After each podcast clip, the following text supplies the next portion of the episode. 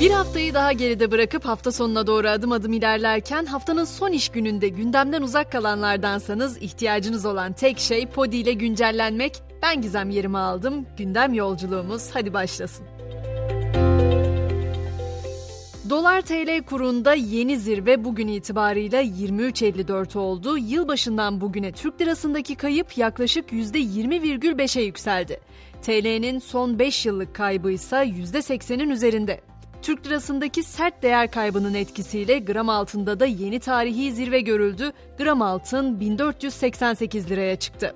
Malum Merkez Bankası'nda da bir görev teslimi yapıldı. Hafize Gaye Erkan 92 yıllık dönemde 25 başkanın görev yaptığı Merkez Bankası'na atanan ilk kadın başkan oldu. Bu atamayla birlikte dünyada da kadınların yönettiği Merkez Bankası sayısı 23'e çıktı. Maliye Bakanı Şimşek ise gelecek hafta Perşembe günü bankaların genel müdürleriyle bir araya gelecek. Şimşek yeni ekonomi politikalarına ilişkin detayları bankacılarla paylaşacak. Hazır para puldan söz etmişken sahte para operasyonunu da anlatayım. İstanbul İl Jandarma Komutanlığı ekipleri sahte dolar basarak Afrika ülkelerine çıkarma hazırlığındaki çeteye operasyon düzenledi. 6 şüphelinin gözaltına alındığı operasyonda yüzlük banknotlar halinde toplam 1 milyar dolar sahte para ele geçirildi. Sabah saatlerinde Samsun'dan gelen haberse yürekleri ağızlara getirdi. Canik ilçesinde iki tramvay kafa kafaya çarpıştı. 26 kişinin yaralandığı kazada yaralılardan birinin durumunun ağır olduğu belirtiliyor. Günün öne çıkan başlıklarından bir diğeri ise ODTÜ ile ilgili ODTÜ rektörlüğü LGBT destekçilerinin fakülte bahçesinde planladığı yürüyüşe izin vermedi, yasağa rağmen eylem yapmak isteyen gruba müdahale edildi. Öte yandan Algida'nın Haziran ayında tüm dünyada eş zamanlı olarak satışa sunduğu LGBT temalı ambalaja da Türkiye'de izin verilmedi. Yine bugün gündem olan bir başka başlık Gençlik ve Spor Bakanlığı'na bağlı Türkiye Okul Sporları Federasyonu'nun resmi gazetede yayımlanan Cumhurbaşkanı kararnamesiyle kapatılması oldu. Federasyon 2005 yılından beri faaliyet gösteriyordu. Vize krizi ne durumda diye sorarsanız onunla ilgili de şöyle bir açıklama var. Avrupa Birliği Komisyonu Türk vatandaşlarına Schengen vizesinin durdurulması ile ilgili Türkiye'ye özel bir durum olmadığını savundu. Sorun artan talebe bağlandı. Öte yandan Avrupa Birliği göçmen ve iltica yasalarını sertleştiriyor.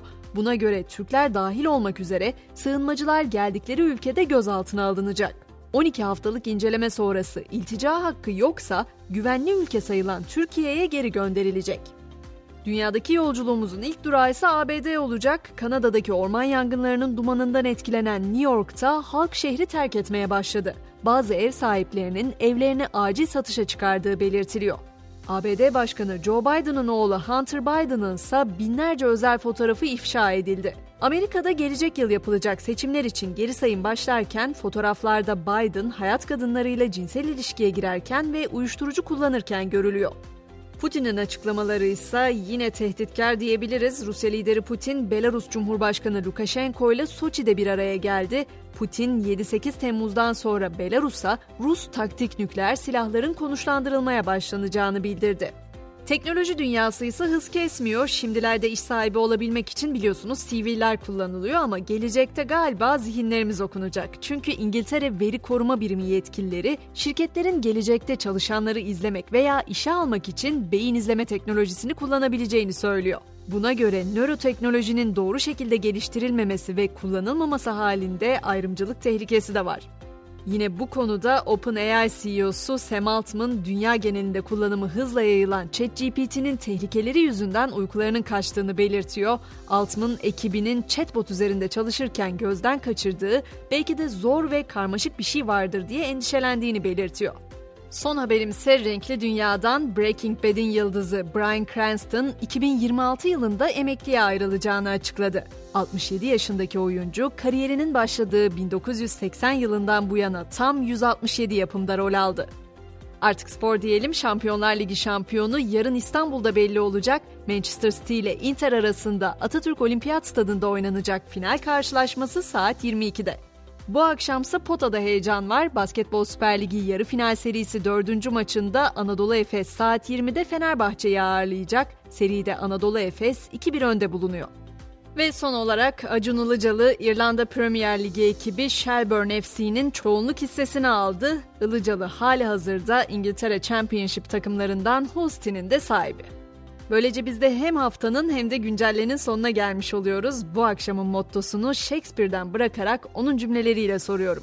Öğret bana nasıl unutulur düşünmek? Pazartesi sabahı yeniden görüşünceye kadar herkese harika bir hafta sonu geçirmesini diliyorum. Şimdilik hoşçakalın.